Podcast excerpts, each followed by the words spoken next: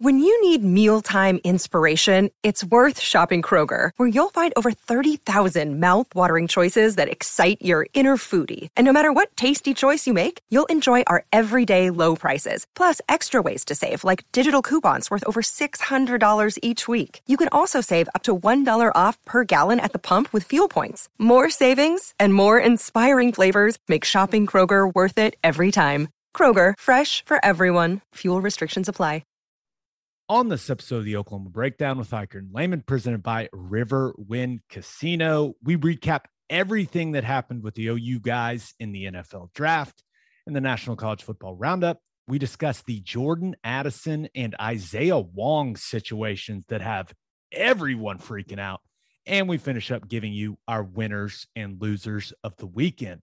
Please download and subscribe to the podcast, rate it 5 stars, and write us a good review. Follow the show on Twitter, Instagram, Facebook, and YouTube. Just search Oklahoma Breakdown on any of those, and you'll find us. All right, our man Michael Hosty will kick this thing off. It's time for the Oklahoma Breakdown.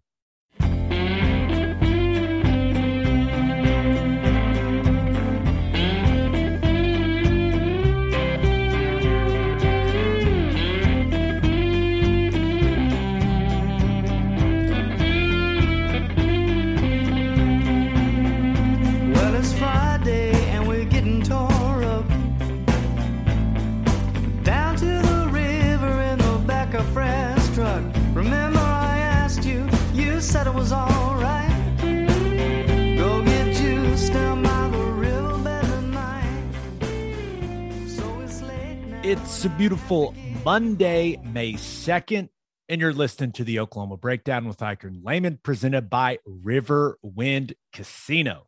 Riverwind is Oklahoma City's premier casino experience, and your health and safety are Riverwind's #1 priorities. There are so many reasons why Riverwind is consistently voted OKC's #1 casino, but it all starts with their amazing variety of gaming thrills and excitement. Riverwind's beautiful award-winning environment plays host to more than 2,800 of the latest electronic games with a huge selection of table games, including blackjack, blackjack match, roulette, and Teddy's favorite, craps. No matter what your game, Riverwind has it in spades and hearts. And Riverwind will be featuring live music and local food trucks every month starting in May for the Beats and Bites Festival. Performers include the Randy Rogers Band and Scotty McCreery. If you need help finding your way, just visit riverwind.com. Riverwind Casino, simply the best. Now recording this Sunday night. Please leave us a 5-star review and a nice comment while you're at it. Busy weekend. Ted, we got a lot to talk about, man. Yes, we do. I would also like to say Mother's Day is this upcoming Sunday, guys. Don't forget. Going to be here quick. Going to be here quick. Have a plan. I'm jotting it down now. You have a plan. That's all I'm saying. You got to have a plan. All right. NFL draft. I mean, that's where we got to start with all this stuff. And a lot happened for OU guys in the NFL draft. And let's start with how the draft affected some of the current OU guys that are already in the NFL, right? As opposed to the guys that were going through the draft process. Got to start talking about Hollywood. I mean, Marquise Hollywood Brown gets traded by the Ravens. It was Hollywood and the 100th pick to the Cardinals for the 23rd pick in the draft. And sounds like this is something that Hollywood has wanted for a while. And he had essentially requested a trade after this season. And you got to give Eric DeCosta some credit for the GM for the Ravens, because I mean, they got some good value in the trade also. So you look at it, Ted, to me, it kind of feels like a trade that could be a win for everyone involved. If Hollywood plays, stays healthy and plays up to his full potential there in Cliff Kingsbury's offense in Arizona with Kyler, clearly that's also his relationship with Kyler has a lot to do with this, I would assume. And if, Baltimore had a hell of a draft. So I think they took Linderbaum with that pick that they got, and he's the best center in the draft, and it wasn't even close. So could be a win-win. Yeah, I think so. If I'm Baltimore, I think I'm probably actually really happy. And that's nothing against Hollywood. I think he's fantastic. He just, you know, it wasn't a great fit for them. It wasn't a great fit for them. Like, he felt that. And I'm sure if he felt that, they probably felt the same thing. Right. So to be able to get a really nice asset out of that, they're probably happy. And then Arizona has to be happy with that. And I know Kyler is. Kyler needed an asset or an ally in the locker room, it sounded like. You know, it had been a little bit rough through the offseason. We heard some players saying that he was difficult, or they didn't have the greatest relationship. So having an ally out there, I think, is going to be a good thing for them. And I think the style of offense is way better for Hollywood.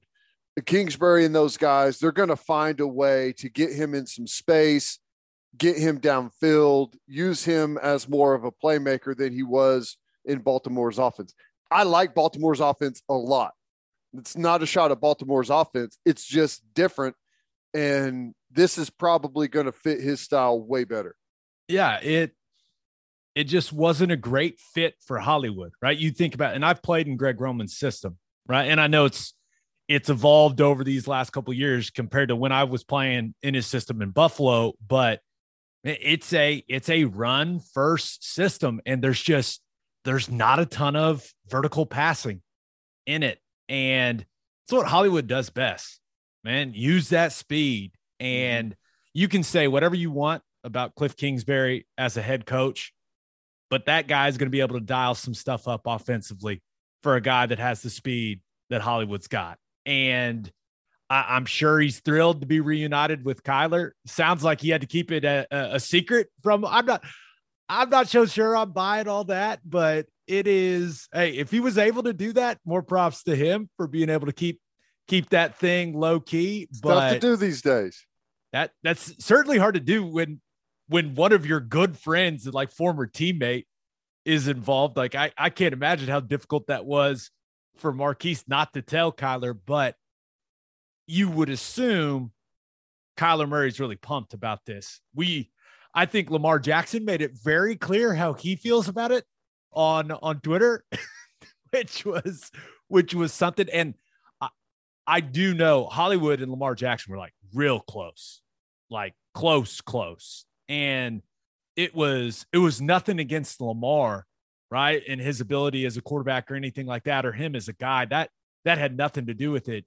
Like you mentioned, it was all about the system not being a good fit for him. And Hollywood, right? 3 years there, and he's thinking about his future, right? He's thinking about the next contract. And to get into a system like Arizona's, where they're throwing it around a little more, and Kingsbury's going to be able to get in the lab and design some things to get him some one-on-one matchups.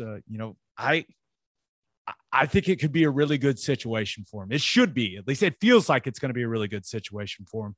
Yeah, I hope so. Tough division. We know that. But the AFC North is a tough division as well. Not really made for small burners at wide receiver. It's kind of a brutal conference or division rather. So, I think it's going to be good.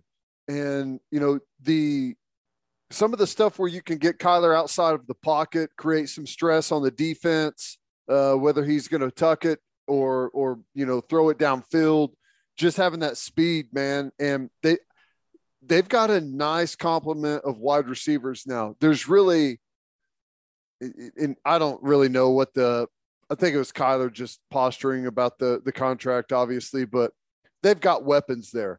And there's really no excuse for what they've got at wideout. Now, could they be better on the offensive line? Yeah, and I think that's going to come, but that should be a pretty potent offense. As long as they can block it, they've got plenty of downfield threats. Yeah, and remember, Christian Kirk moved on, got that huge contract in free agency, so – Marquise is, I don't know if upgrade. They're pretty similar players. Kirk's a little thicker than Hollywood, but I wonder, clearly you want to get a guy, and you heard Kingsbury talk about it. Like, hey, I saw it firsthand when I was coaching against him in college. Like he knows what type of speed Hollywood's got, but this does feel like, Kyler, look what we got you. Mm-hmm. Got your college buddy, teammate. We brought him in. Like, what do you want to do here in the future, right? Because, that's been a very public thing, him wanting a new deal. So it also felt like a display of like good faith from the organization, right? Especially Hollywood got the treatment, man. Went to get him on the plane. Like, he was in front of all the fans at that draft party. Like, they rolled the red carpet out for him. That was cool to see, but I think it's all geared toward like, hey, Kyler, we're doing stuff for you, man. Love us, please. Yeah, no, I don't think there's any doubt about that. It was a weird start to the offseason for Kyler in Arizona. And it sounds like they're on better terms now, and they should be, that's a big move. What they did, that's a big move. That's if that's not telling your quarterback something, I don't know what is. Just look at that compared to what the Green Bay Packers have done with Aaron Rodgers at quarterback over the last however many years. Still haven't taken a wide receiver. Oh, it's insane. Like, yeah, I saw that list on Twitter. You're just like, oh my gosh, they really haven't done it once for the guy. Well, I guess part of it is when you keep putting up the numbers he does, it makes it feel like you don't have to, but I don't know. Crazy. I will say this. I'm excited to watch Arizona's offense. Yeah. This season. Like, that should be fun. And my only hope is that Hollywood stays healthy, and he is going to be able to blaze in Arizona. And I know it's that weird grass. Remember, they like grow it outside and then they wheel it in. Rock hard. It's fast surface. Yeah. But you think about, all the games they're going to be playing in California and stuff on those fast tracks, but he's going to be looking fast. I agree. I think that's what I was saying. Like that division is tough, but it's way better than playing up in that thick grass, all the games outdoors in the AFC North. It's a better scheme fit and a better weather situation for our guy Marquise Brown. I wonder, he has this big chain of him like in a Baltimore jersey. I saw it when the other weekend when we went out on Friday night. It was like him in a Baltimore jersey. It was, what do you do with that now? That's a question only he can answer, but I'll take it off his hands if he wants to donate it. I think you just go have it redone. I mean, you don't want to just get rid of it. You can have a new jersey thrown on there. I don't know what it looks like, but I'm sure you could just change some of the lettering, right? No? Yeah, you never know. People can do some pretty impressive stuff. Right. I'm worried about things that, that doesn't matter. He'll figure it out. Not worried about the guy. So while Kyler was getting Hollywood and being all happy, our man Baker Mayfield, he can't catch a break, man. I mean, a lot of chatter about him going to the Panthers. It seemed like there was some serious traction. Talks were heating up, right? You saw all the people in the know in the NFL tweeting about it, and just didn't get a deal done. It sounds like the Panthers, they wanted Baker. Now, it sounds like some people within the organization maybe weren't so thrilled about that idea, but it sounds like they did want him, but the Panthers and Browns just couldn't work out what picks would be in the deal. And the Panthers wanted the Browns to pay a significant portion of the $18.8 million he's due in 2022. And Doesn't sound like they came very close on that number. No, and that's the big thing here. And I don't blame the rest of the league, because if you can hold out, if you can wait and force Cleveland to pick up that 18 and have to cut him and then bring him in at that point, be willing to do it. That's a lot of money. And whenever you know that someone else is already on the hook for it, you're not going to be very, there's not a lot of motivation to go jump on that whenever someone else can pay it. And then you can swoop in. And I don't know. I'm fascinated by that whole situation. And I know Baker wants to be on a team, and there seems to be like a lot of coverage on it. And, people are kind of, they're piling on, painting it in a negative light for Baker. But I'm sitting here like, what in the world could be better than knowing you've got $18 million coming your way, no matter what happens? I think he's in an awesome situation. Yeah. And I was kind of bummed because you know how much I love Matt Rule. That would have been really fun to see that pairing for me. Right. A coach that I think is just a kind of a grinder, but like, I think he would have been able to help Baker's confidence and like build him back up. You know what I mean?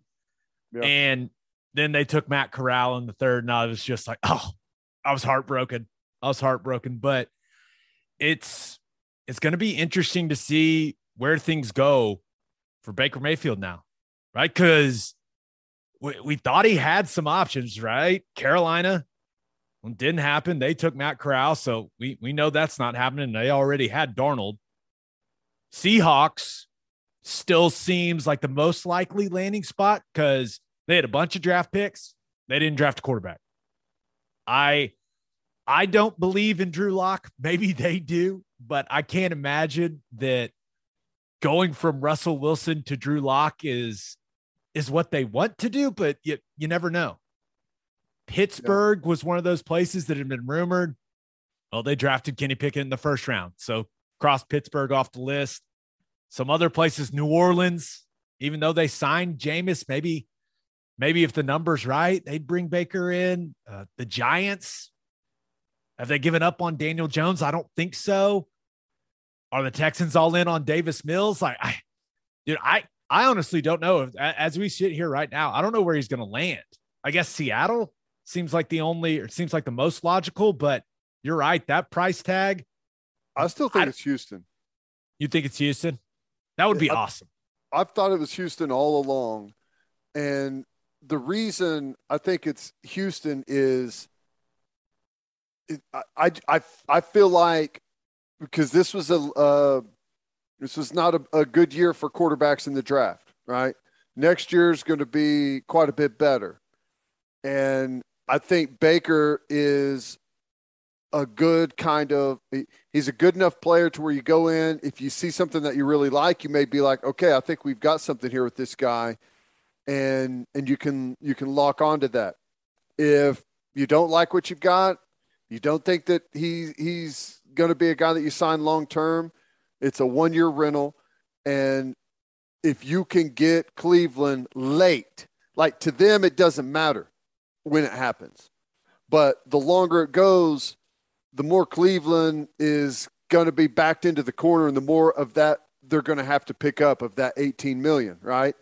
So Houston, they've got no reason to speed things up. You can sit back, you can play the waiting game, and if you get him, great. If not, no big deal. But I think it's the perfect one-year rental to get to the next draft. That's going to be a lot better for quarterbacks. Yeah, the interesting part for Houston, right, is does Davis Mills now think like he's the guy, right? And is he going through OTAs and heading into training camp like our? Because that would be, and listen, if anybody knows that the NFL is a business, it's me and you, but that would be awfully rough for him to go through the entire offseason program, only to have them bring Mayfield in late. Yeah. That would be, that'd be rough. And if you're Lovie Smith, you have to wonder how would that affect your locker room? And that's why I was really hoping that something would happen for Baker during the draft, so we could get somewhere, start developing that chemistry with his teammates, developing those relationships. Now he's in no man's land, man. Yeah. And I know he's going to make $18 million no matter what. And that's awesome. Good for him. But still, you're sitting there. It's only, I know I've said it a lot, but it's only a little over a year ago he took him to a playoff win. And now he's sitting there going, what the hell? Should have had two. They had the Chiefs beat in Kansas City. Yeah, it's wild. You think there's a chance he doesn't get on a team at all?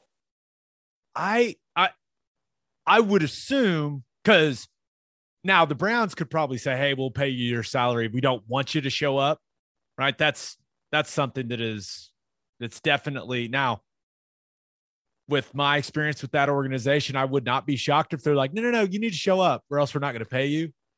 I wouldn't be stunned if that's how they went about it. Just put all the awkwardness on him, right? Yeah. Right. And it'd be hilarious if he showed up every day and he was just like, I don't know. Baker's a super, super fun guy to be around. So I don't know if he could just show up and like, just be a complete nuisance, but it'd be hilarious if he did that.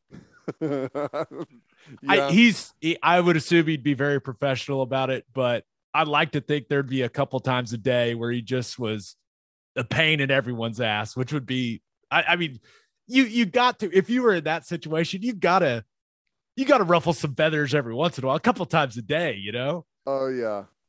Just airmail every pass, throw it at the receiver's feet. If they ever put you in, which, you know, they wouldn't. He'd just be standing over there on the sideline twiddling his thumbs the whole time and counting the $18 million that they're paying him. $1 million a week. Not too bad. Yeah, not bad, but I would like for our guy to find a home so he can get on the field. I agree. Want him to be able to play for that big second contract. And clearly that's the goal. Get him somewhere soon, Cleveland. Come on. The worst part is Cleveland's the one that tanked his trade value themselves. Yeah. Like, and I'm not going to make it sound like they would have gotten, you know, a couple first rounders for him or anything like that. That's just not the case. But the whole way that they went about the Deshaun Watson situation, like they screwed Baker, man. They straight up did, like, let the record show, brutal, that what I want to happen is that Cleveland releases Baker, pays him $18 million, and Deshaun Watson gets suspended for a year from the NFL, to where Cleveland has paid $63 million for quarterbacks and they don't get to use either one of them. Remember, they structured Watson's deal where they paid him 44 of the 45 million in cash. I know, but technically it's only like $1 million for the first year. You know what I'm saying? The way that they structured it, they structured that deal thinking like, okay, yeah, something's going to happen to him. Right. Yeah. I hope that they pay all that cash and don't get to use either one of them. That would be awesome. That'd be hilarious. This is, in a perfect world, Baker, they just release him. They owe him all his money, because that would please me on multiple levels, not going to lie. And he signs with the Lions, and him and Dan Campbell are united. That would be... Dan Campbell and Baker Mayfield were kind of made for each other with their mentality. That would be... Jared Goff's okay. Like, I could see someone making an argument that Jared Goff's a better player than Baker Mayfield, but I disagree with that. And I would just love to see a Dan Campbell team being led by Baker Mayfield. That would be incredibly entertaining. Yeah. I would say Jared Goff may be a better better player than Baker if he's in a total sterile environment and everything is perfect, right? Baker, I think, is a better playmaker, if that makes any sense at all. Yeah. Yeah. All right, let's talk about the guys that got drafted. 7 Oklahoma Sooners got drafted in the 2022 NFL draft. Only Georgia with 15, LSU with 10, Cincinnati with 9, Penn State with 8 had more. Bama also had 7.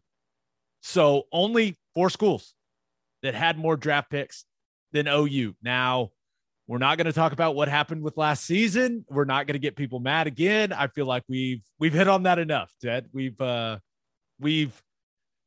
talked about that a lot.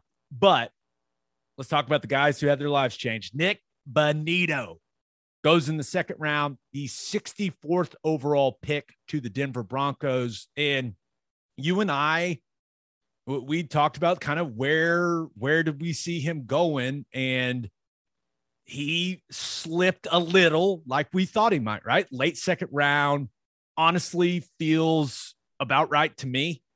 Mm-hmm. And I thought the Broncos GM, George Patton, nailed it.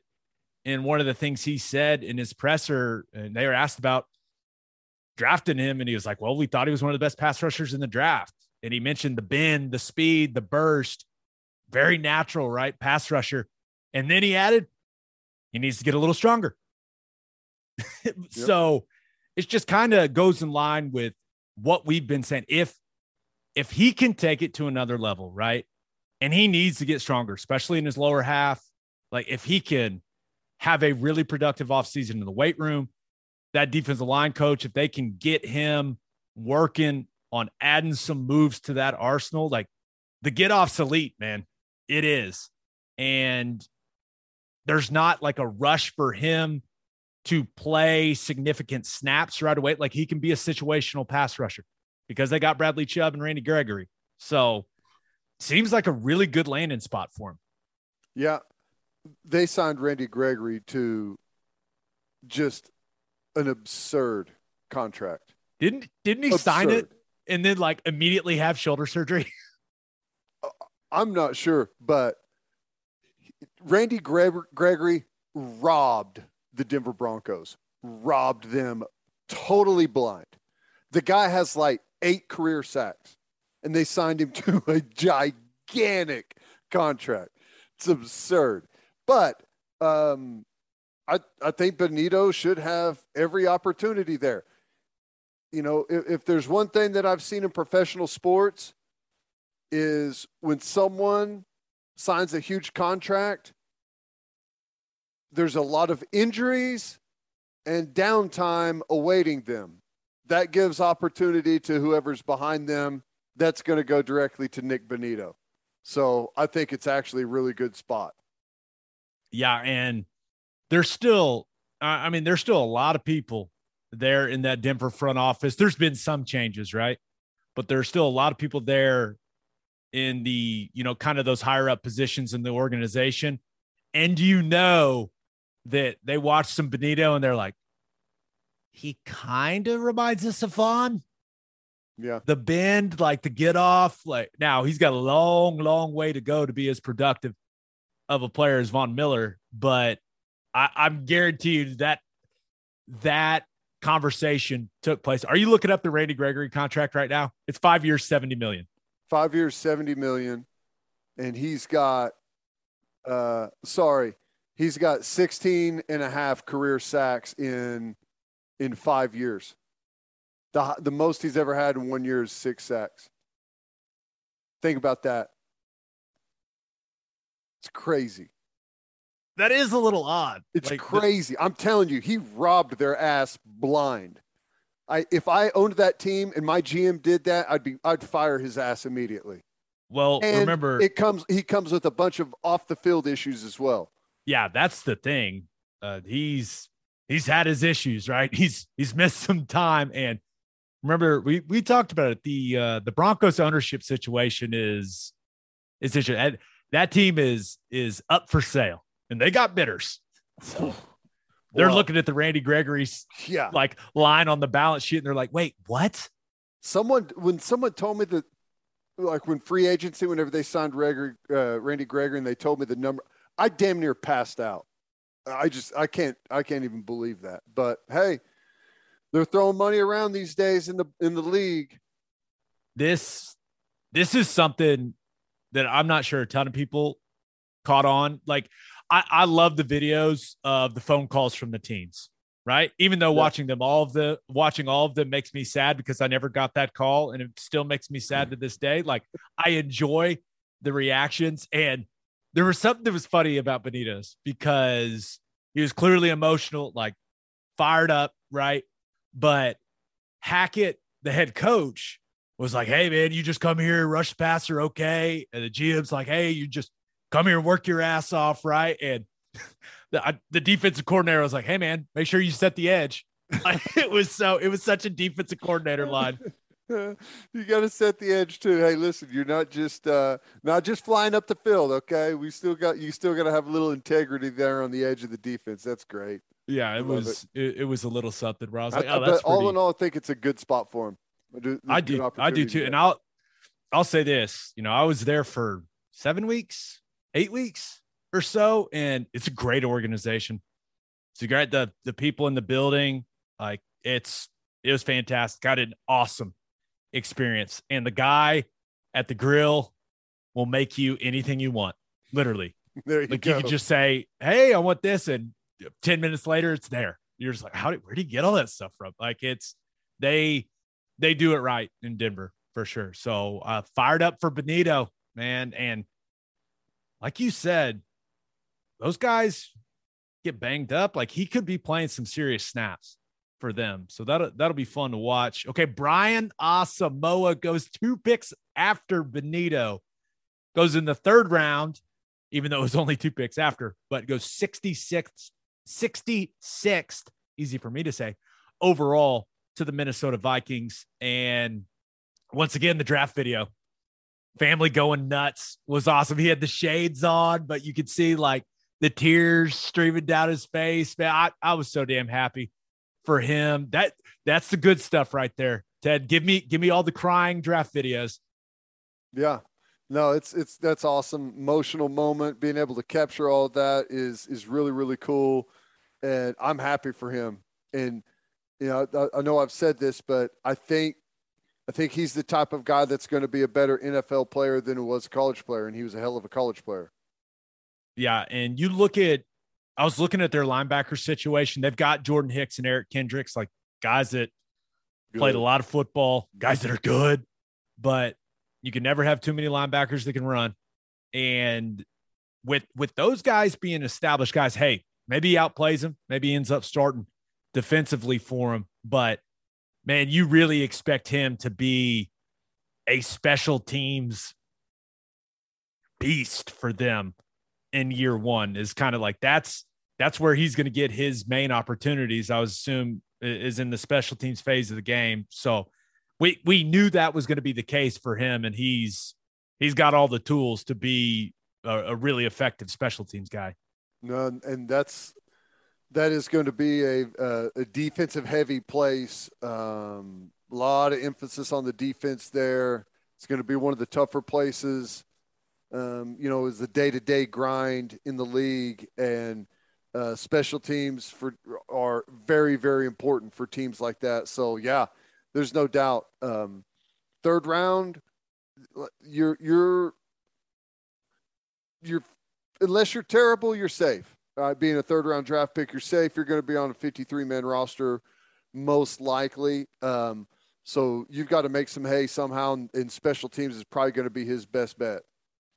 I was thinking about this because I was thinking, well, maybe it's nice because I've heard Minneapolis. I've only been there one time, and I was on the Saints, and it was for a playoff game. Dang you, Stephon Diggs. But it was an awesome city.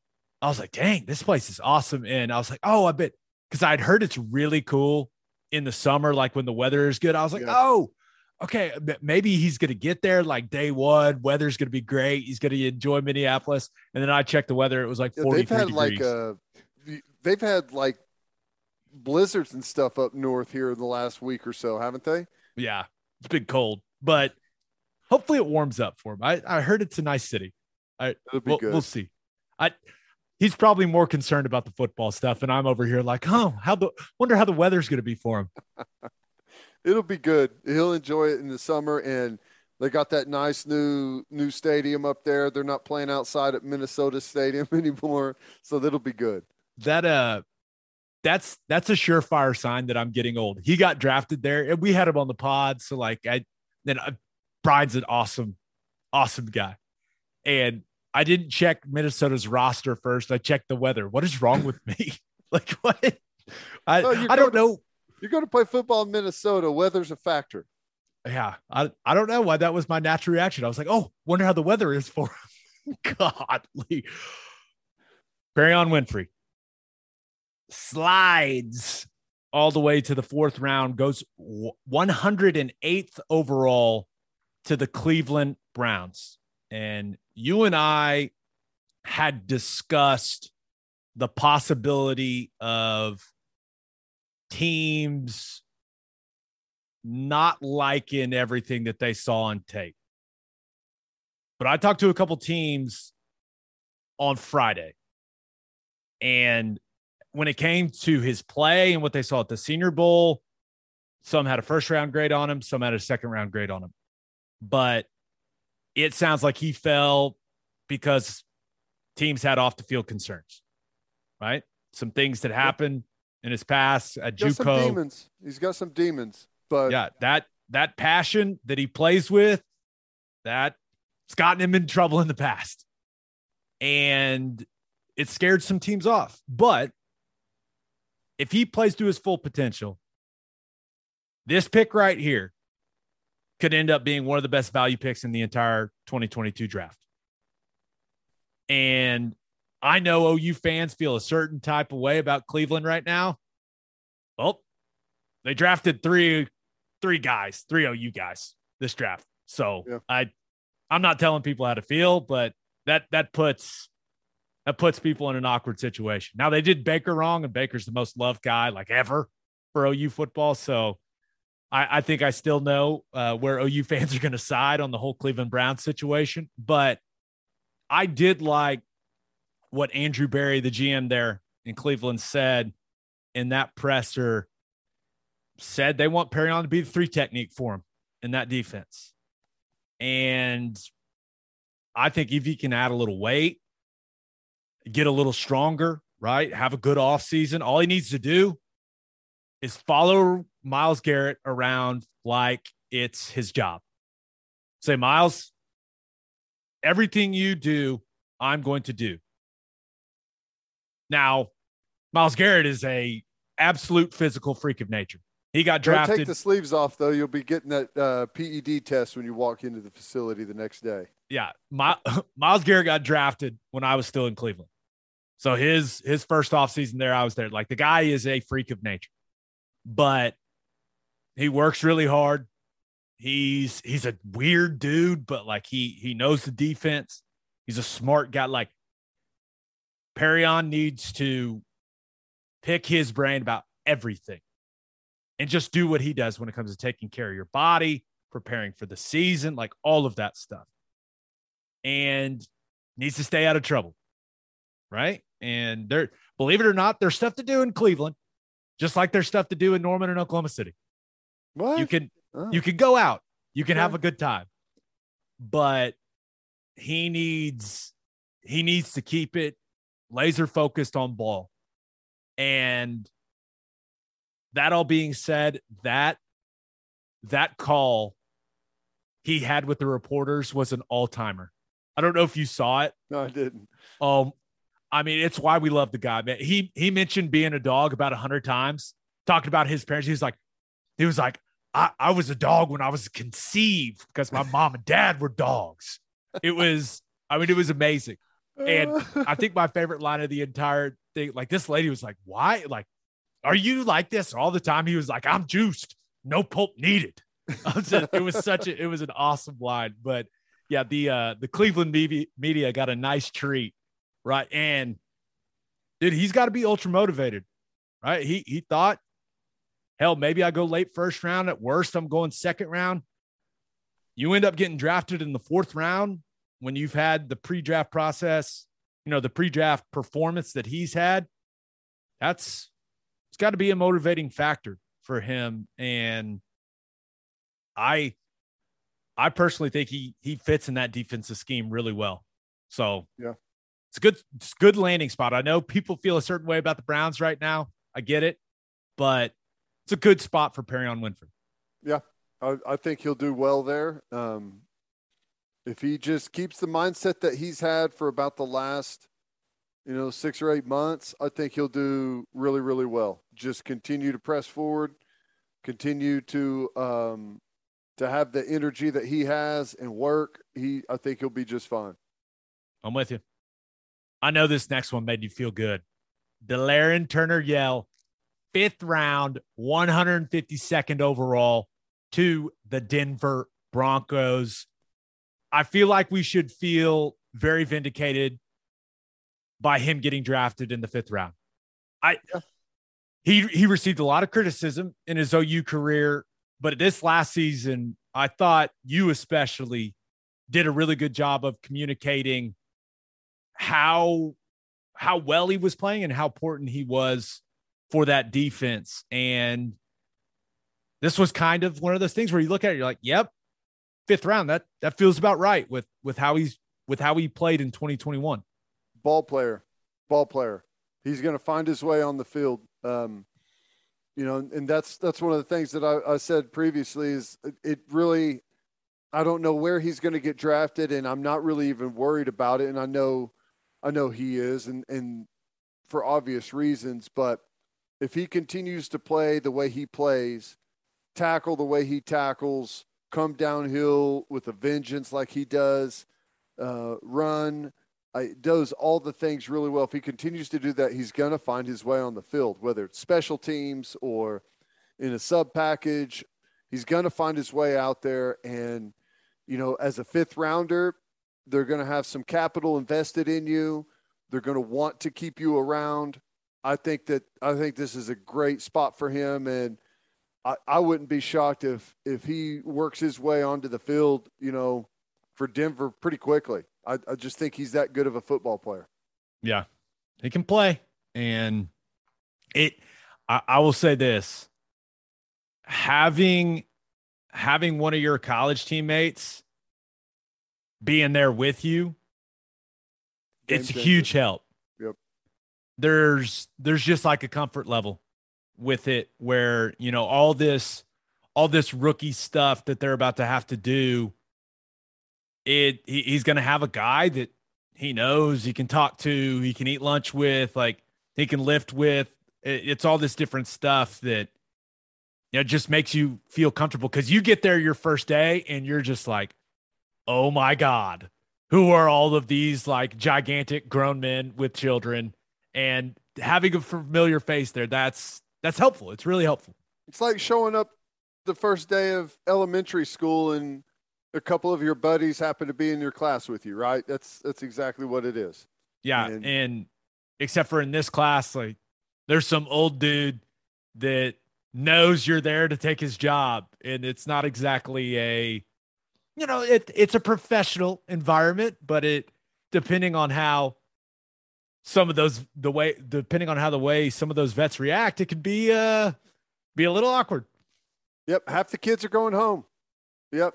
It's cutthroat business, and having a familiar face there, and whenever everything is so weird and new, and you just show up, and you're one guy, and there's 100 other people there that you don't know, and trying to find your place in that locker room it's different whenever, because in college, there's some similarities there, but you're going to be there for 4 years. You just kind of know the lay of the land a little bit better. The NFL's a different animal. You could be there a week before you're cut, and so it's a weird feeling. It's definitely nice to be around familiar faces. Yeah. Okay. Next guy that got drafted, Mike Woods, in the 6th round, 202nd overall to the Cleveland Browns. Another OU guy going to Cleveland. And, man, I was happy. I was happy that Mike Wood's name got called because it didn't go. I have a feeling it didn't go the way he thought it was going to go at OU. And the fact that he still got drafted, I thought, says a lot about just, you know, kind of his physical build. You and I talked about this when we watched him at Pro Day. Like, he looks like an NFL wide receiver. He does, yeah. When you see him in person, like just the smoothness and the fluidity of his movements.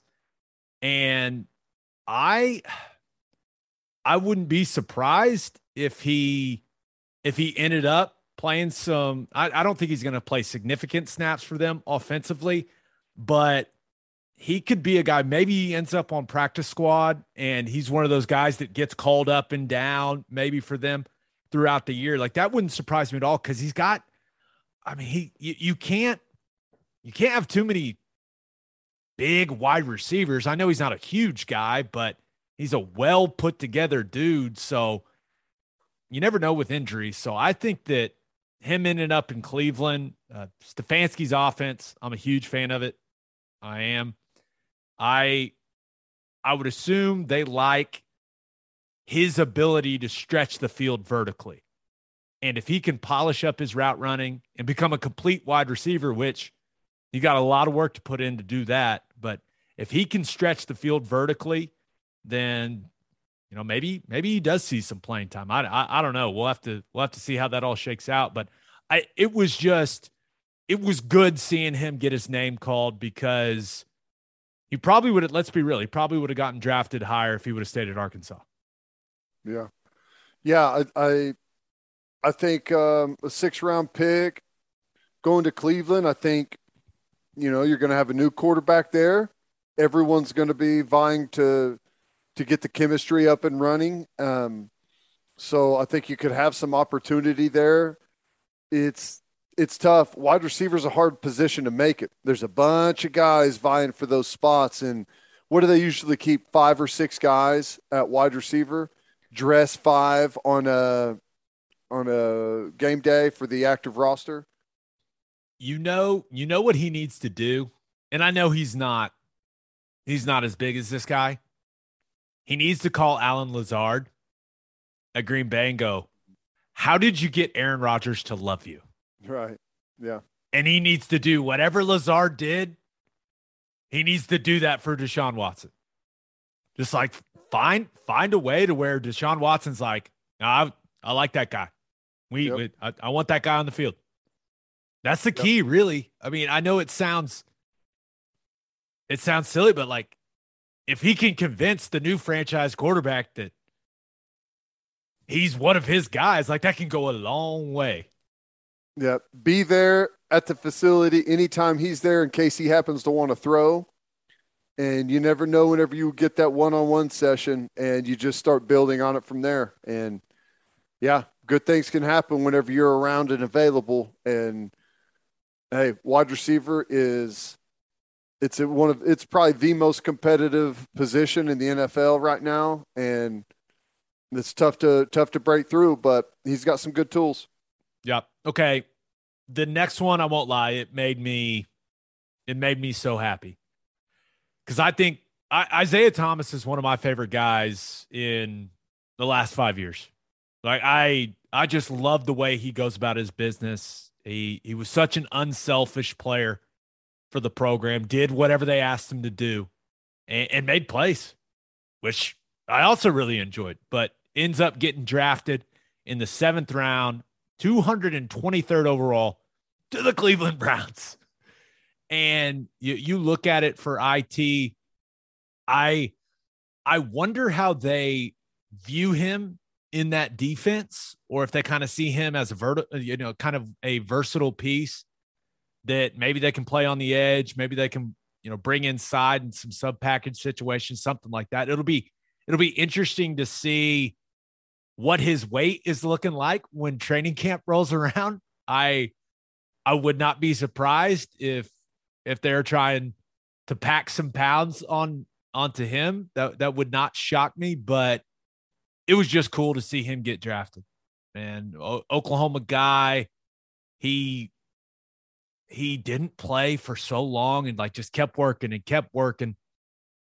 Earned his way on the field, and over these last 2 years is, in my opinion, been, and it hadn't been particularly close, the most consistent guy on the field for them defensively.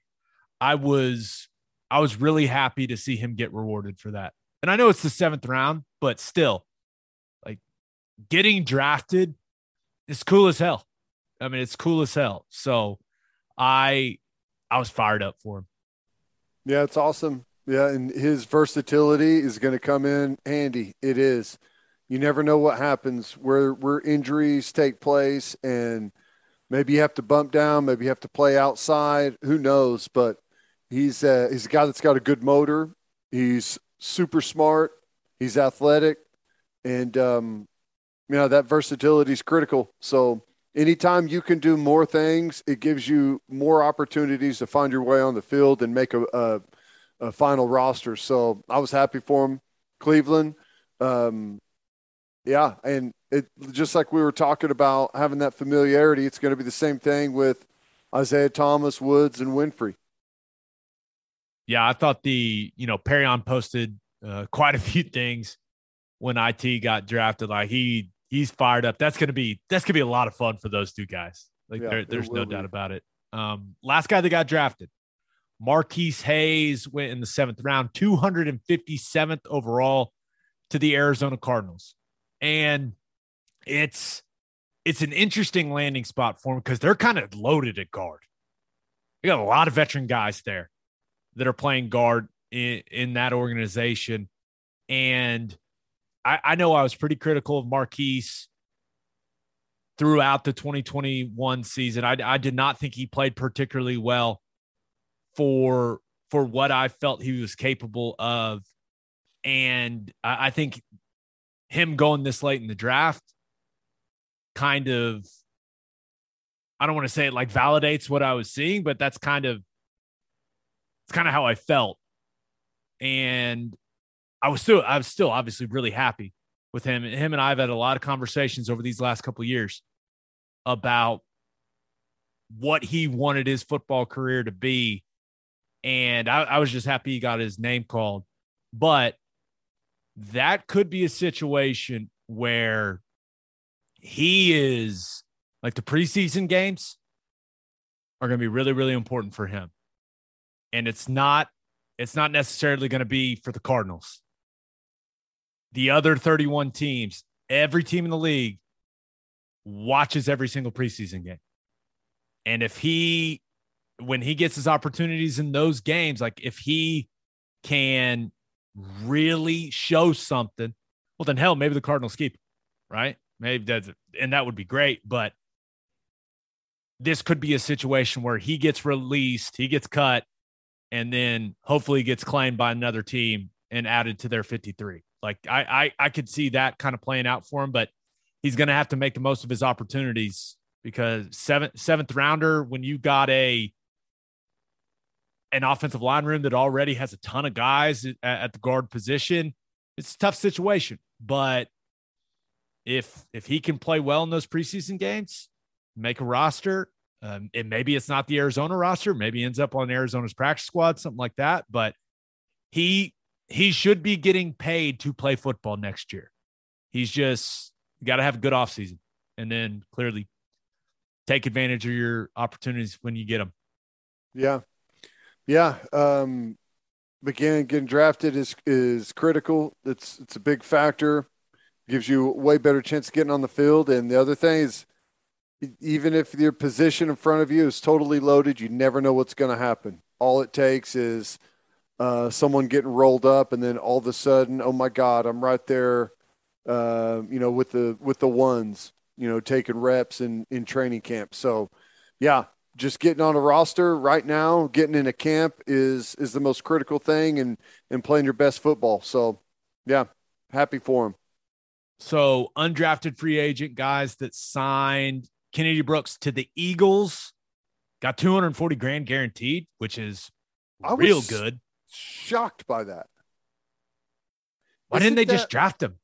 I don't know. Isn't that more than and I don't know what late round guys get now, but that seems way more than late round guys used to get. Yeah.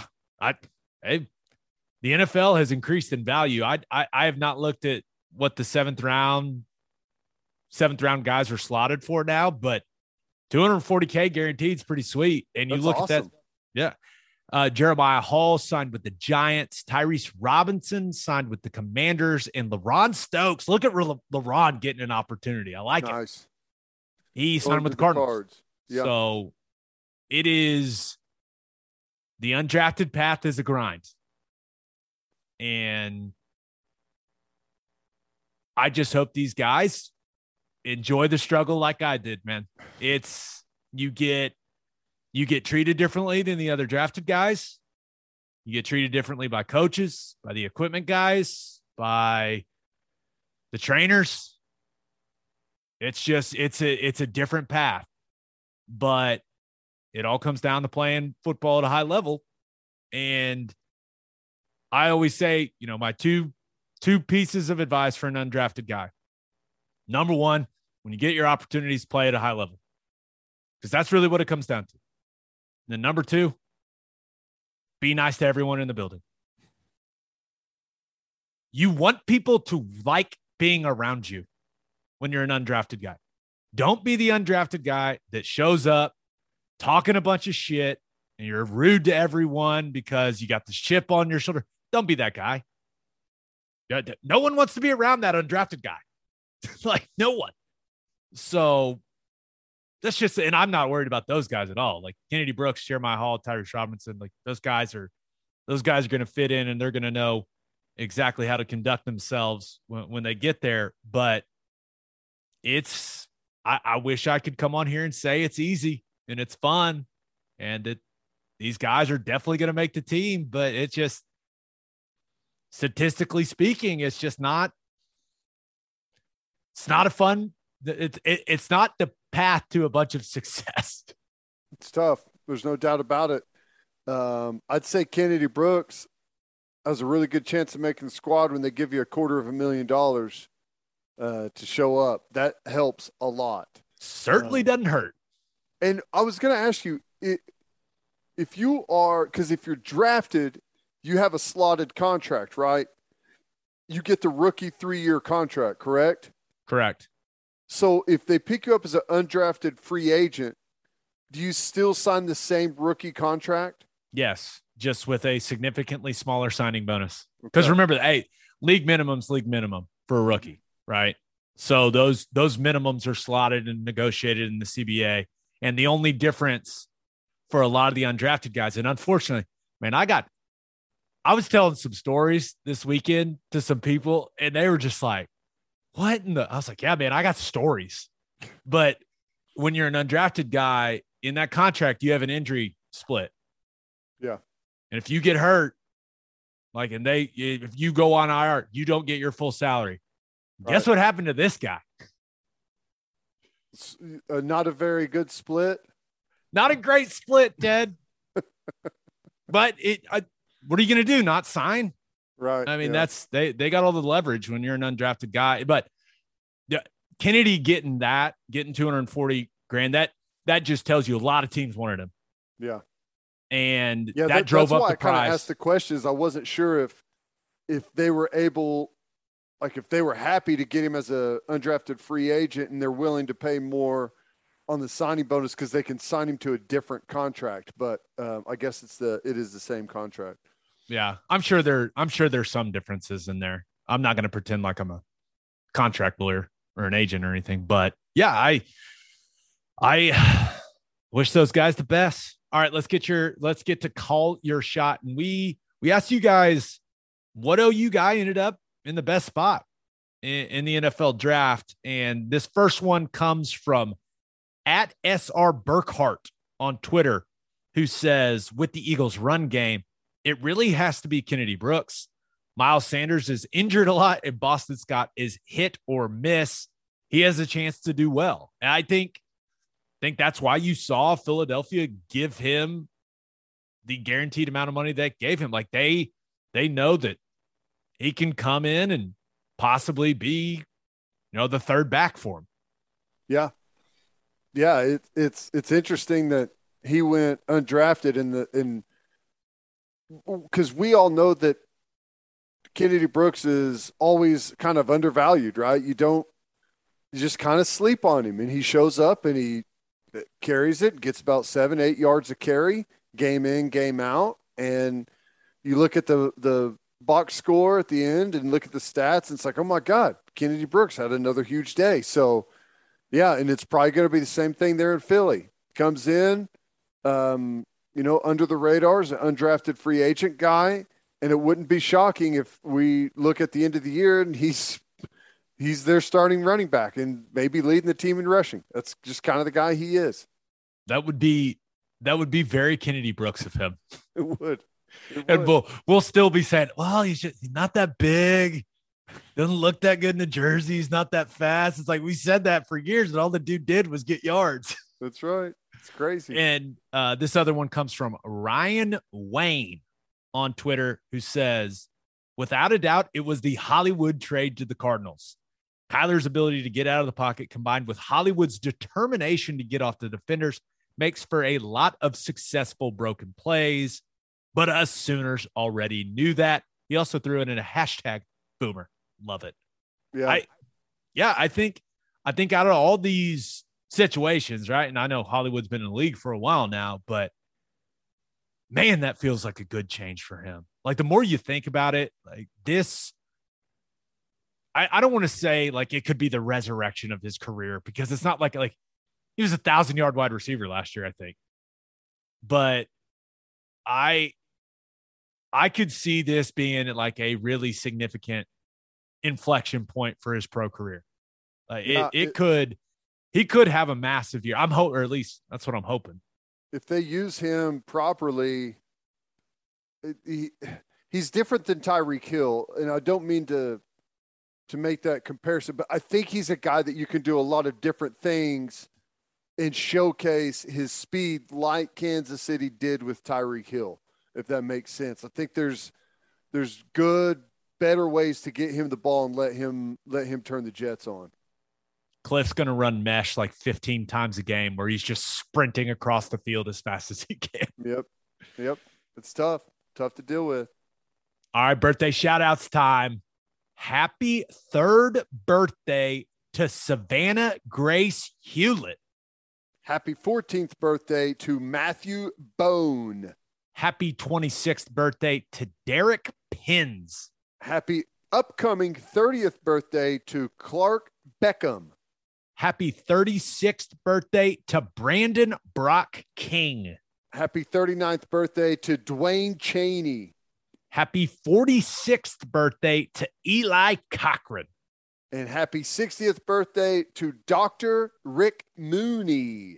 Ooh, Dr. Fancy Man. Doc. Nice.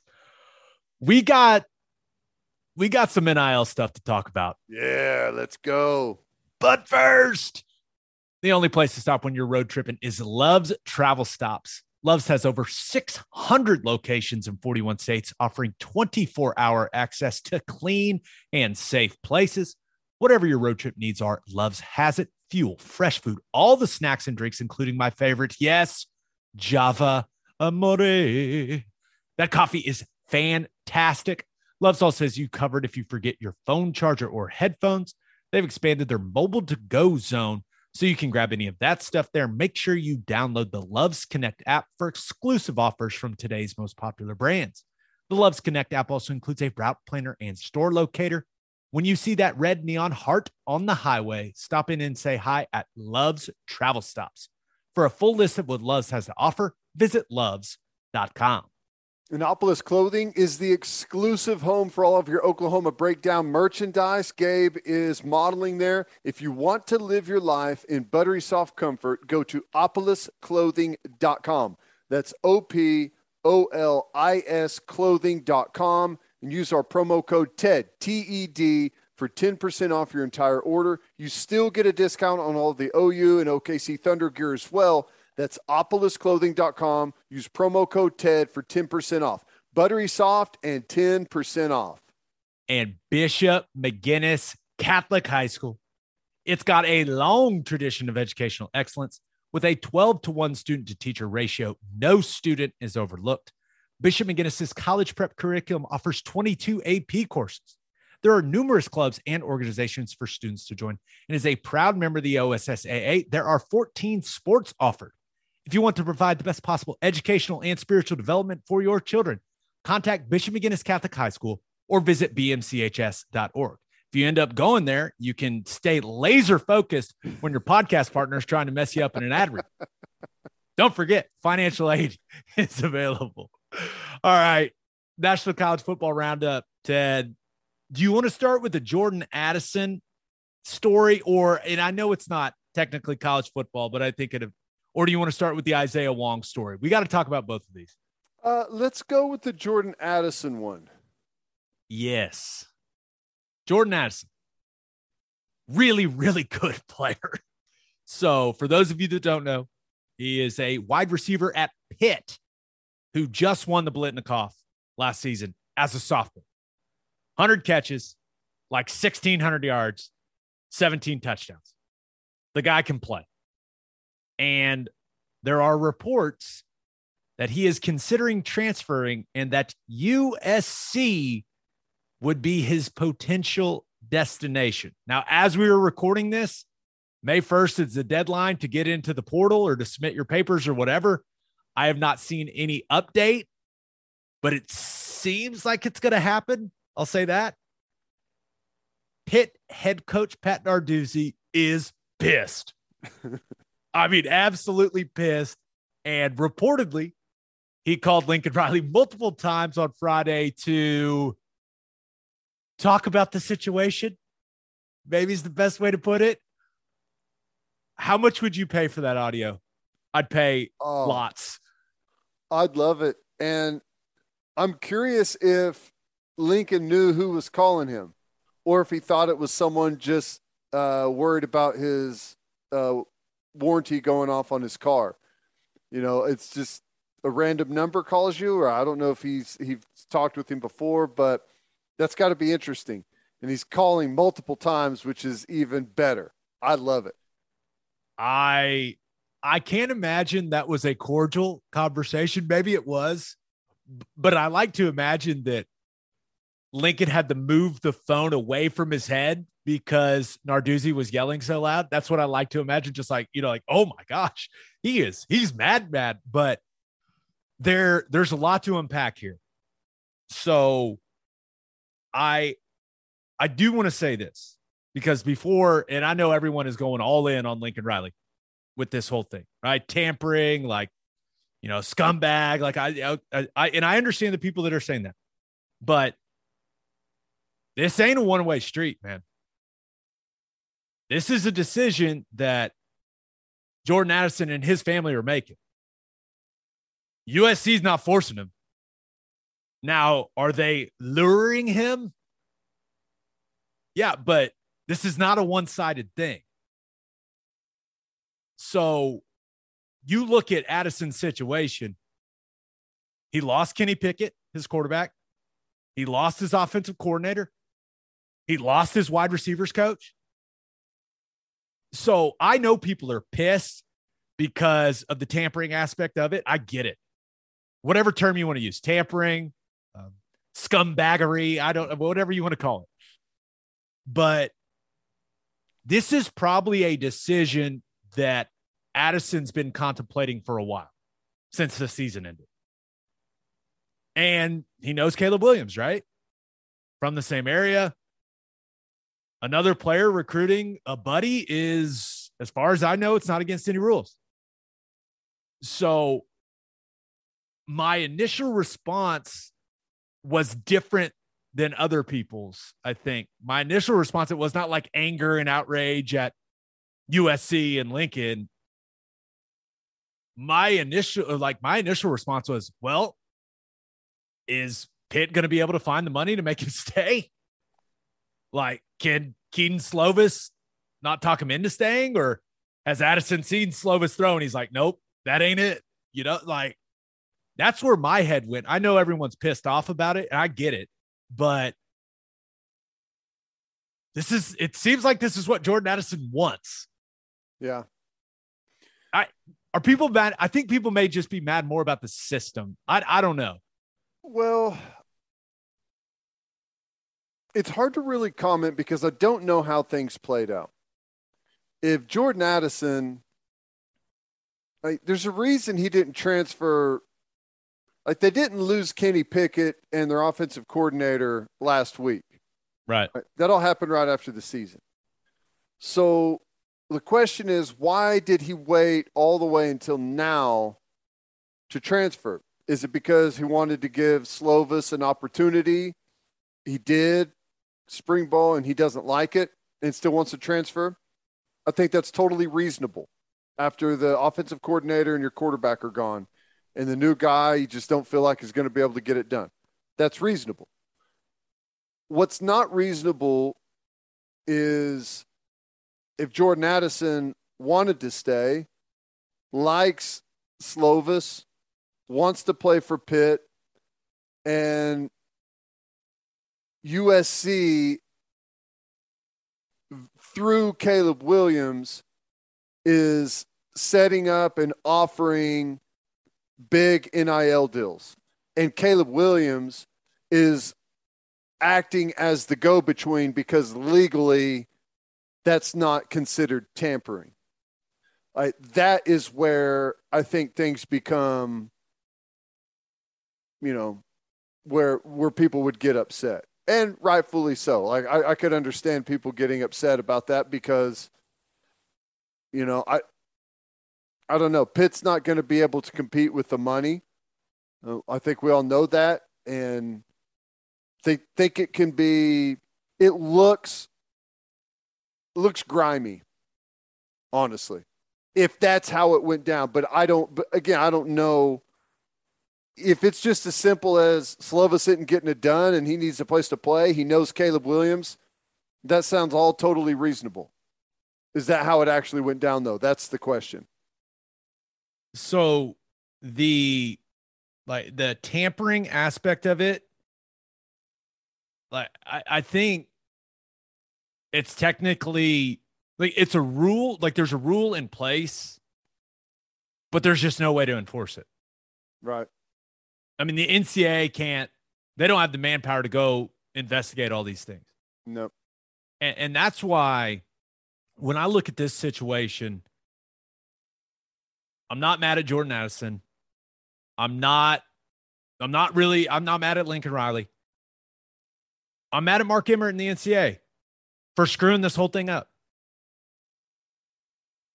I mean, going back to the O'Bannon case, right? And that which led to the Alston case and all that, going back to them not having the foresight to see where this would go if they weren't proactive about it. And here we are, man. And I expect Jordan Addison to hit the portal and end up at USC and for him to get some big old NIL deals. My only question is, when he hits the portal, does Dylan Gabriel know him at all? Any relationship there? No, no. You and I have been saying it would be awfully nice for this team to get a star, a star wide receiver. Yeah.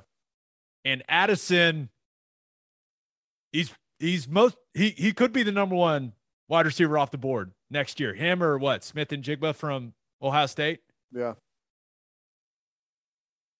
We could use him. I know that. A bunch of people could use him. It's crazy to think that he's going in the transfer portal, and it's going to be, if he goes, it's going to be who can offer up the most money. And it's not an NIL deal. I know that it's going to be labeled as a name, image, and likeness deal, but it's not. They're giving a guy a ton of money to show up. Right? That's really all it is. Think about how far we've gone from what you ate too many servings of pasta and you got a compliance issue out of it, right? Isn't that what happened? That's crazy not what happened, but we don't have to. There was one too many entree options. OU self-reported it. The NCAA wasn't even involved, but people love the story. So I'll just the thing though. That's how ridiculous it looks is you have to self-report on something that dumb, but, you know, players may be enticing other guys to go working backroom deals to get big NIL money. And it's a god-awful system. And it's not Jordan Addison's fault. It's not Caleb Williams' fault. It's not even Lincoln Riley's fault.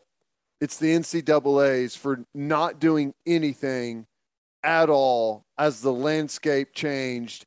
And then the dam broke, and here we are. We've got this type of ridiculousness going on out there. I completely agree. I think that there's a lot of people out there that are looking at it going, they got to change the system. Like that, whether it's, you know, putting a cap on NIL or, you know, you can't make NIL until you've played one season somewhere, or they want to make it, you know, take it back to where if you transfer, you got to sit out a year. They don't like the portal. Like, I'm just here to tell you, like, that stuff's not changing. It's not going back. And it's pretty simple. Why? Like, the NCAA, they want no part of the legal battles that would come with them trying to scale that stuff back. Because Brett Kavanaugh basically said, if you bring anything to us, you will lose. Like that. That's what he said. So I think there's this hope by a lot of people that this system's going to change. Right? I think we're just going to have to get used to it, man. Like, well, yeah, I think a conference can change the rules if they want to. If the Big 12 or say the SEC, which no one wants to do it because whenever you change, you're at a competitive disadvantage. That's why whoever the first was to open up the rule about transfers being able to play immediately, everyone else just kind of had to follow suit because you're at a disadvantage if you don't. But, you know, the SEC could say, if you can't transfer out of conference into the SEC and be eligible to play immediately unless you've graduated. Like, they could do that. And that's not really it's different with the conference doing it and saying those are our rules and the NCAA saying you can't do that and remain an amateur, right? I think there's some difference there. So I think you could change the transfer situation, but you'd have to be willing to take the competitive disadvantage that would come from that. And other conferences saying, hey, this is an opportunity for us. So I don't see much happening, frankly. Yeah. I do think we're headed down a path to where everything's just run by the conferences. Yeah. And it's starting to feel more and more like we're headed down the path where these players end up getting a cut. Like, that's how it's feeling to me. Like, cause you're right. This system, you're just like, there's only going to be more and more stories like this. Yeah. It's going to keep happening. We're 1 year in. Right. And it's going to be the players getting a cut, man. That's got to unionize. That's collective bargaining agreement. Well, a lot of legal work. If the players get a cut, like that will pretty much eliminate most colleges from being competitive. I mean, there's only a handful that operate their athletic budget on a surplus anyways. So there's not much of a cut to get. Now, it would be like your whole pay structure for head coaches and all that stuff would probably have to change. And I don't know. I don't know how they would. I don't even know how that would work. I'm not going to pretend I'm an expert on this, but my assumption would be that whatever percentage, whatever, salary, I guess is the proper word for it, would come from the TV deals. just because there's such, I mean, there's just such a massive amount of money coming in from that. And yeah, I don't know. Well, so what would happen there is like, if, because where that money goes now, obviously it goes into running the program, but then it runs like your non-revenue producing sports, right? And like, if you don't have that money left over for the non-revenue producing sports, then what are you going to do? Yeah, I would like to think that this whole thing's just going to work itself out, man. But I just doesn't feel like a realistic point of view, you know? It's a mess. And I don't know, like, I don't know enough about like how the money operates and everything to even, like, if you're going down that road, what's the point of even, like, the school thing is just a farce now. Like, it's like, if you're a full-on employee, why do you even need to go to school? That's because that's kind of the thing. That's where it gets interesting, right? Right. That's kind of been the conversation is, like, are you a student athlete or are you a paid employee of the university? And if you unionize and you're a paid employee of the university, then what's the school thing for? Like, are we just going to keep the charade up of like, that's why we're here, is to get an education? Is that's what's going to happen with that? I don't know. It's crazy. I don't know. Lots changed really quickly. I know. NCAA needs to hire a new president that can help get this thing back on the tracks, man, because I'm not entirely sure where it's headed. I pride myself in kind of being able to be like, oh, well, this and this and that. It's like the future of college football. I don't know. I'll say this. People are all kinds of pissed off about the rules right now. NIL, tampering, portal. We're all going to be watching Saturdays in the fall. I mean, it's just, especially around here, like it means too much to us not to. So, yeah. No, I don't know. Do you want to talk about the Isaiah Wong situation? We can. Sure. Okay. So for those of you that don't know, he was Miami basketball's best player. He put his name in for the NBA draft, but he has the option of coming back to school with how that rule works in college basketball.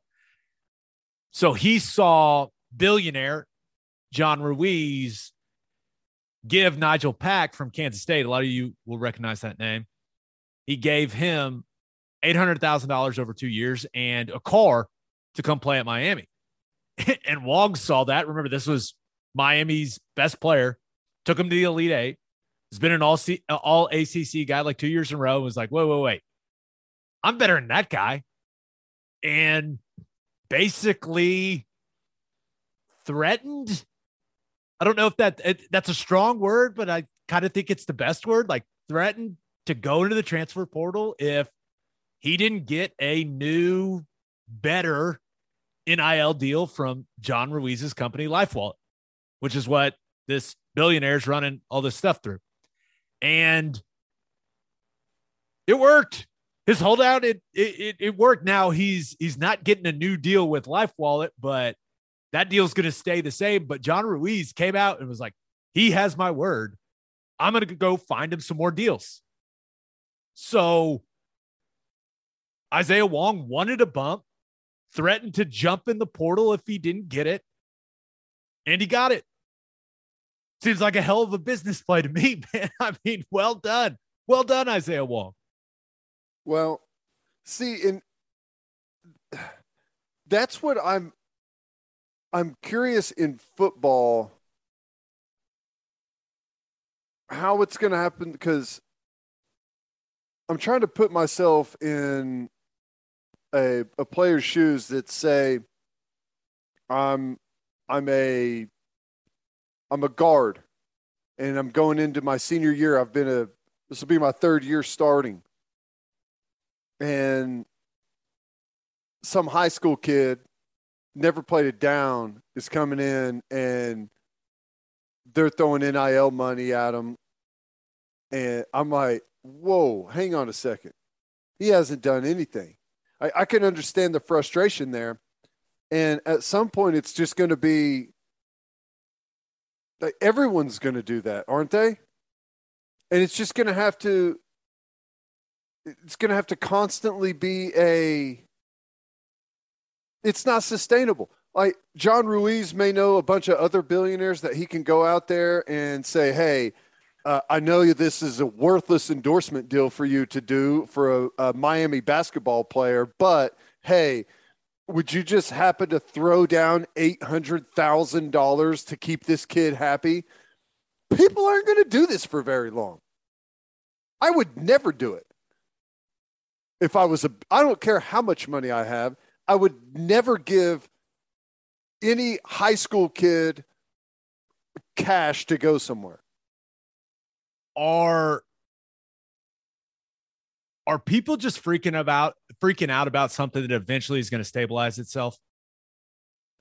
Like perhaps if, 2, 3, 4 years down the road, like we worked through all this junk, right? And there's kind of a market correction, like everyone starts to come to their senses. Now, there'll still be schools and alumni bases that are spending more than other people, right? That's gonna happen. But I'm wondering if like we're all freaking out about something that eventually is like it'll get to something that resembles kind of the NIL format and structure we were hoping for. I don't know. Maybe that's too. Maybe that's not a realistic thought process, but you're just saying that. I think it all depends. So take A&M, right, and the rumors about how much money they paid for that recruiting class, right? If A&M wins a championship next year, the folks that did it are going to say, this is the greatest thing ever. You guys want to buy another one? Let's buy another one for next year, another national championship. And maybe that keeps it going. But if they spent $30 million on a recruiting class where those guys just transfer out, they don't win the SEC, nothing happens, I would find it hard to believe that same group of people is going to continue to throw money at a lost cause. But I could be wrong. I don't know. Yeah. I don't know. I feel like that was depressing. I feel like it is depressing. You and I are sitting here like two guys that love college football. Really, like, let's be real, made our names from college football. And the future of the sport is, maybe we're being too dramatic, but like the Isaiah Wong thing, there's football guys that saw that and saw how it worked out for them. And they're talking to their agents and they're going, why shouldn't I do that? Like why don't we all do that? That's what my thought process. Like I was like, damn, Isaiah Wong, like trailblazer. Yeah. They're going to call it the Wong, threatening to jump in the portal to get a bump. It's going to be known as the Wong. He Wonged us. He Wonged it. It's a verb and a noun. Well, here's the thing. I think this is where the battle is. A lot of people love college football because it's the school. Maybe it's the school you went to. It's guys that are there. They're grinding out the student life. Plus, they're going out and playing on Saturdays, trying to win a national championship. So there's that. It's not a professional sport. It has a different feeling. And it's starting to, like the transfer portal alone starts to make it kind of lose that same feeling. And this is less about like our guys, like our school, and more about who can we pay to come in here. They don't care anything about us. Like what we care about is our school and our tradition and how we built it through the years and some of the guys that did things in the past and what they went through. And it's like, you want to like perpetuate that feeling, right? But then it just turns into, well, who can we just pay to come in?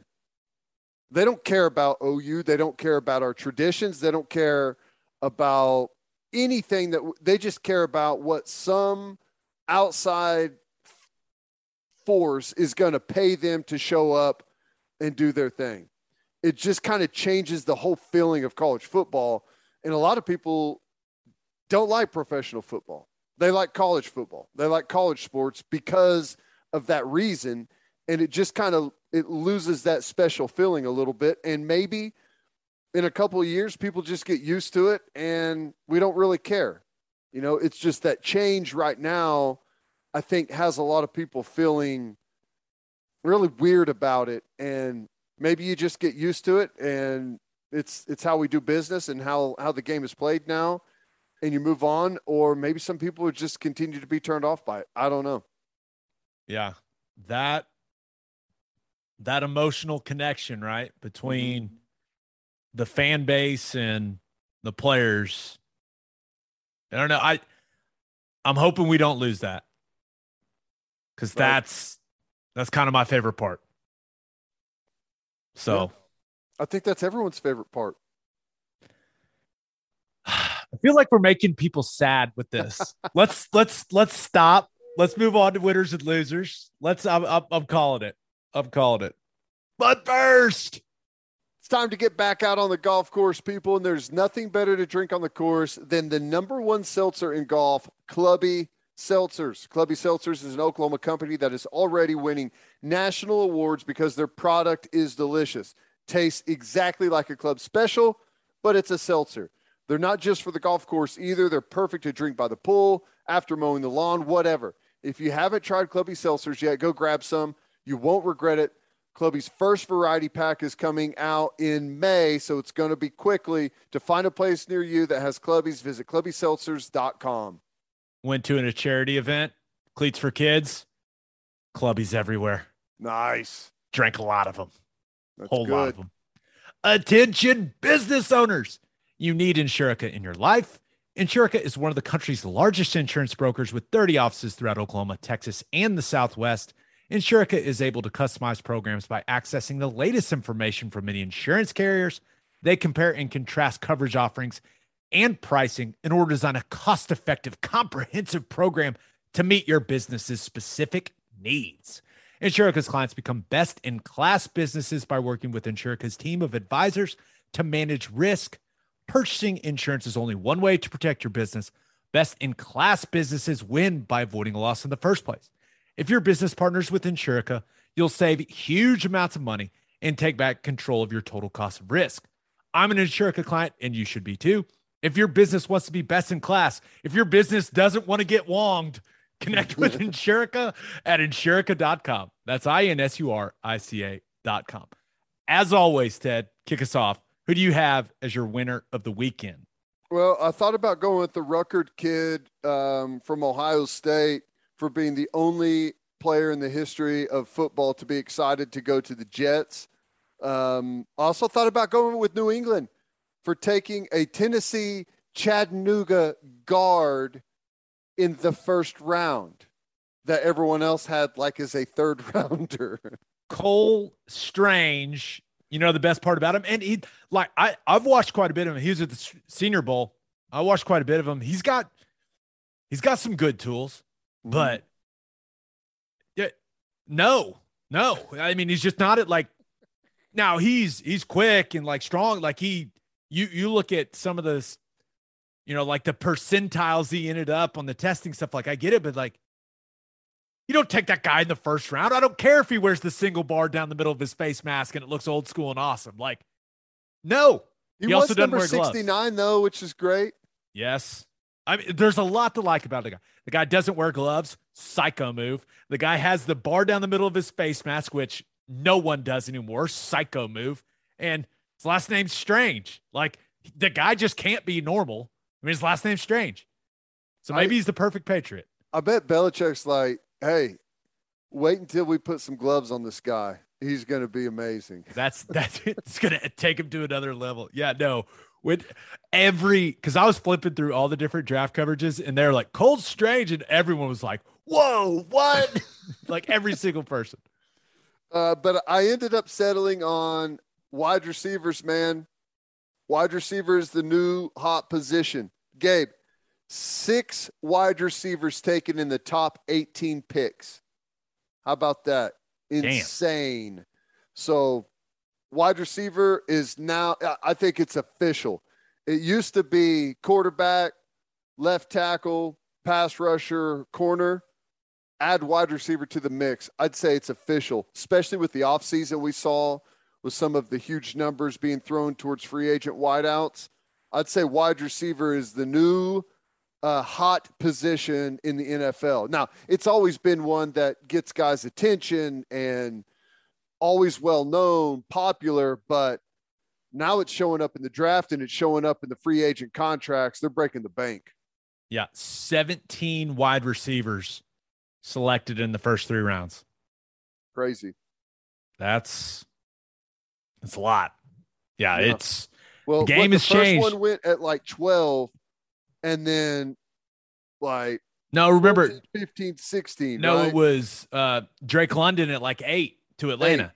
8 and then maybe it was 12, 13, 14. Yeah. Something like that. They just started ripping off wide receivers. There's a run on wideouts, but it's wild. Wide receivers, big money, big time draft picks, really impressive stuff. And that just tells you the game is more and more moving to the air. What can you do through the air?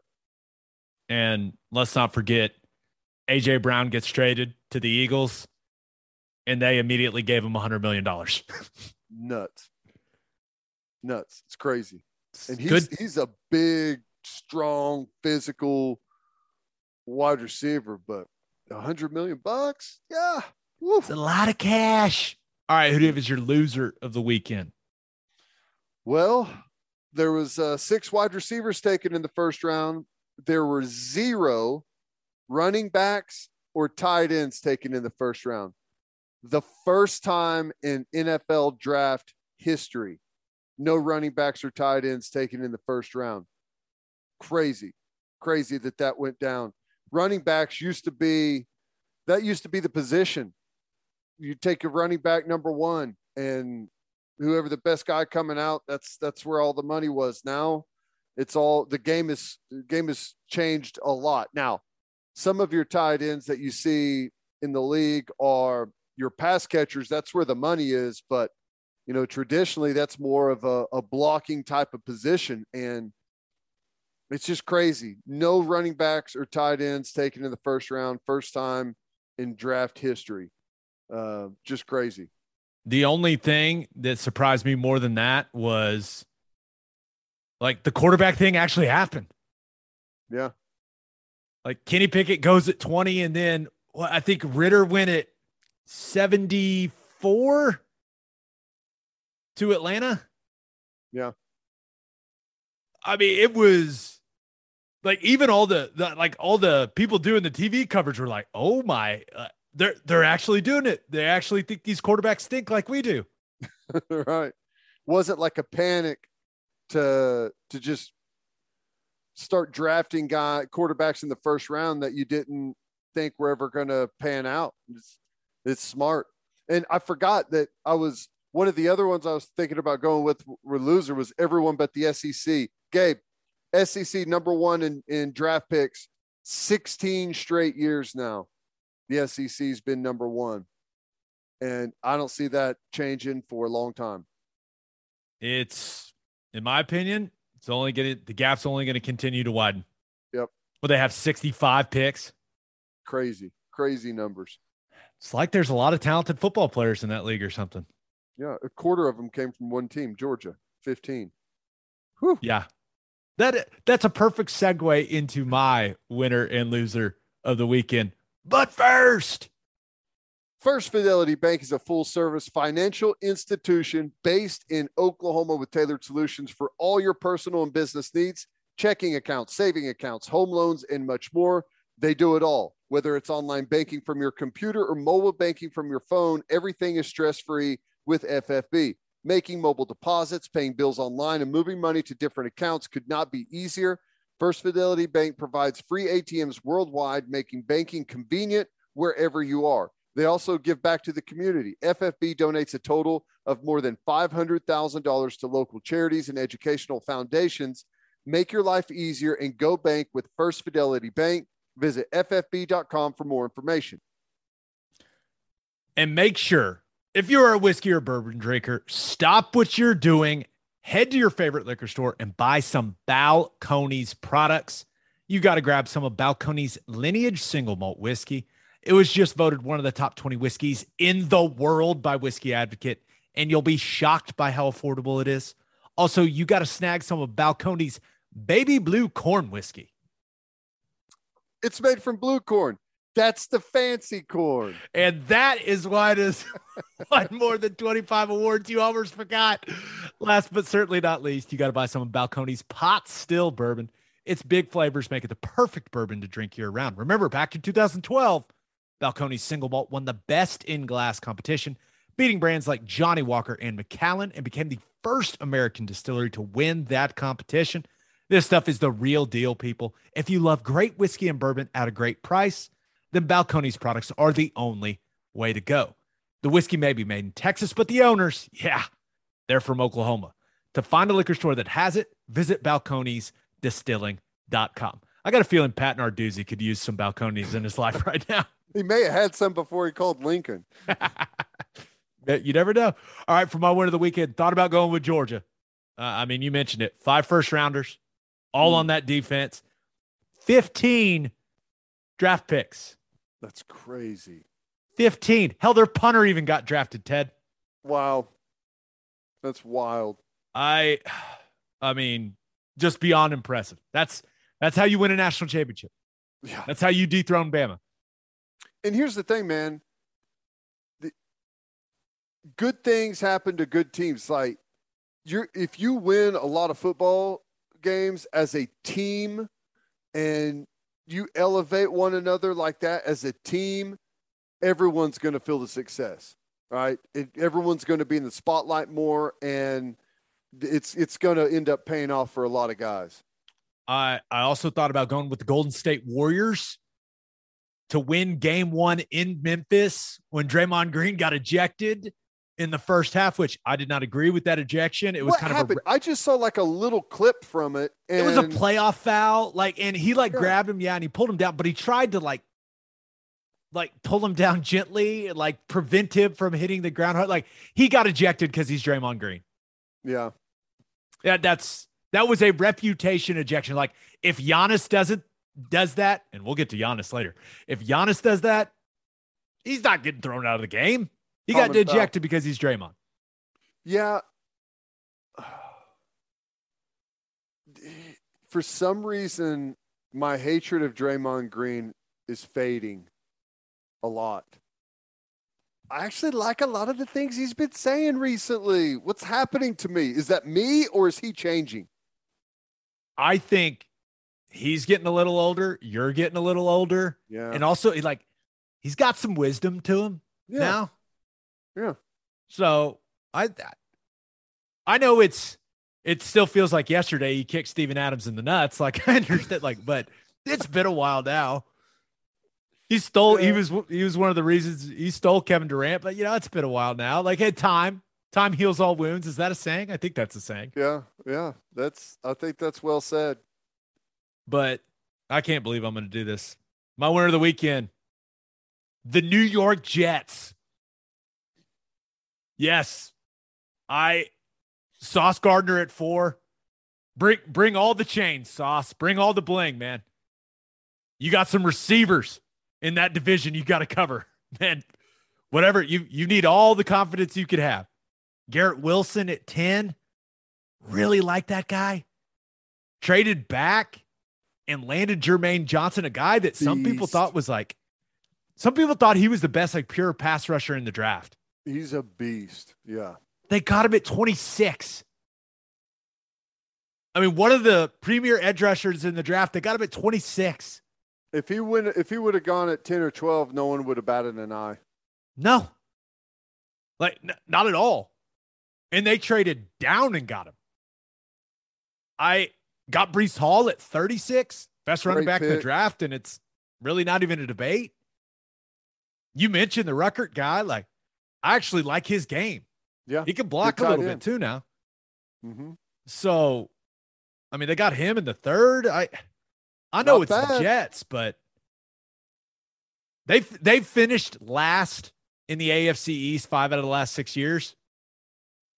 But I'm not going to let that cloud my judgment. Joe Douglas had a good draft. I'm going to give that guy his credit. Yeah. I agree. All of those names are really good players. We'll see if it translates to the NFL. That it doesn't always work that way, but I think it's a really good collection of talent. There's no doubt. And some of like the behind the scenes footage of how some of that stuff took place is really cool to watch too. Yeah. And I will say this. I think they're going to have a hell of a pick at like 111 also.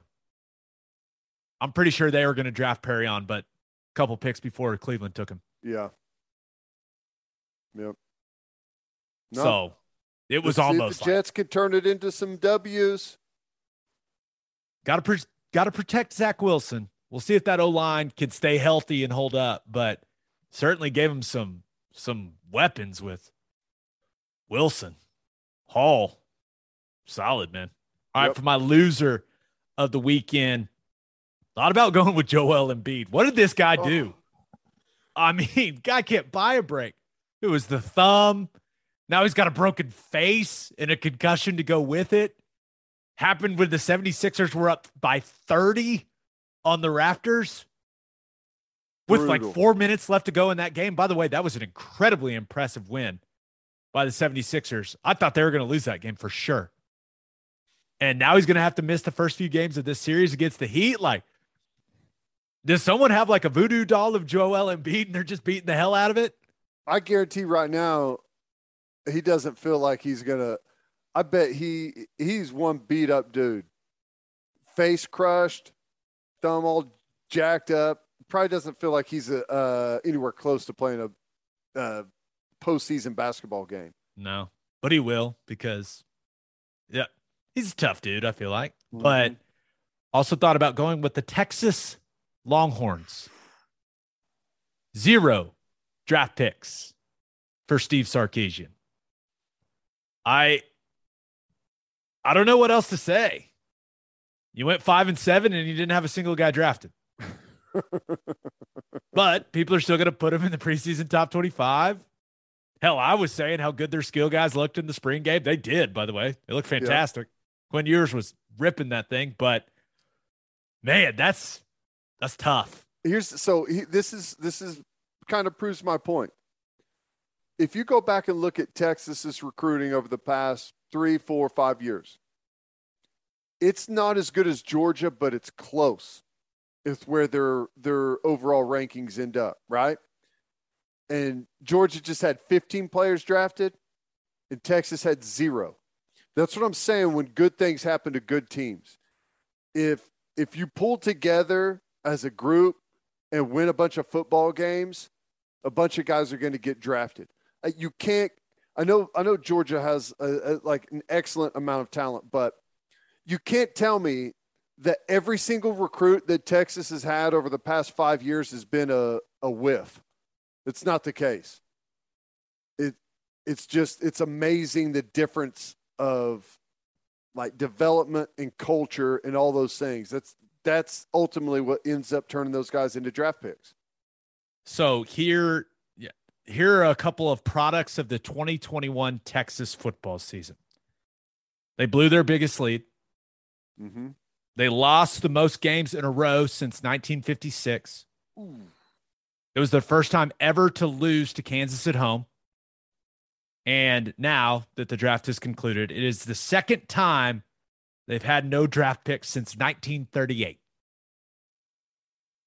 Hey, smart by Sarkisian to set the bar extremely low on year one, right? Yes. He's going for the most improved coach award next year. All right, but my loser of the weekend, the Boston Celtics, man, they got a Giannis problem. And I mean the Bucks without Chris Middleton The Milwaukee Bucks went to Boston and took game one from the Celtics, 101-89, and it really wasn't that close. Giannis is, I mean, he's the best player on the planet. He is. I mean, and as good as the Celtics are defensively, they had no answer for him in transition, in the half court, when he was in the paint. Like, they, none. And when you look at what the Celtics did to the Nets in that last series, like, they beat the hell out of KD and Kyrie. Super physical with them. Giannis bullied their ass. Like, they just couldn't do it to him. And, I mean, 24 points, 13 rebounds, 12 assists. At that size, like, he's just running in transition, like, with the ball in his head. Like, he... Nothing you can do. I feel like we don't appreciate him enough. Like, he is an absolute freak of nature. Yeah, he is. What, a year ago, 2 years ago, he was the talk of the NBA, and for whatever reason, that faded pretty dramatically, and he's showing up again. And just a quick little reminder that there's really no one else like him in the league. Yeah, and Drew Holiday was awesome in that game. Crazy Eyes Bobby Portis, some big-time shots. But the thing that stood out, like the Bucks defense, Jason Tatum and Jaylen Brown, they had a tough time. And they missed some shots. Like, they didn't shoot it well. They'll shoot it better than they did in that game. But the Bucks made them work and work to get open looks. And I'll say Marcus Smart didn't look like he was having much fun once he got that stinger. Man, hey, the green hair looked solid. I liked it. Looked good. But he's got to be better if they want to win this series, especially when Middleton gets back. Sounds like he may be back game 3, maybe game 4, but they got to find a way to slow down Giannis. And the problem is, I don't think there is a way to slow down that dude. Like, there's just, whenever you don't have. It's hard whenever you just can't throw more size at him and athleticism at him, because he's gonna win that trump every single time. You know, it's tough. I guess you just have to hope that Drew Holiday doesn't shoot it that well, and that Bobby Portis doesn't hit those shots, and like Connaughton doesn't hit open threes. And like, you just have to hope the other guys miss. There's no stopping that dude. Especially he's hitting his free throws at a pretty high clip. Like, I don't know what you do. Guy's a freak of nature. That he hurts his thumb and breaks his face, and gets a concussion in the process. Poor Joel Embiid, man. Like, he's so fun to watch too. That's a bummer. All right. Episode 210 in the books. We'll have a new podcast that'll drop Thursday morning. Just a reminder, you can hear Teddy from 3 to 6 on 94.7 The Ref. You can hear me from 3 to 5 on SiriusXM Big 12 Radio Channel 375. Hope you all have a great week. Don't forget Mother's Day coming up Sunday. Plan accordingly, gentlemen. Until next time, we appreciate all for listening. Do what you always do, Oklahoma. Take care of each other. Then tell me that you love, if it's true. I don't want no one girl if I can't have you. This Oklahoma breakdown, I know it's got you crying. Let me tell you that I love you one more time. And tell me that you love, if it's true. I don't want no one girl if I can't have you. This Oklahoma breakdown, I know it's got you crying. Let me tell you that I love you one more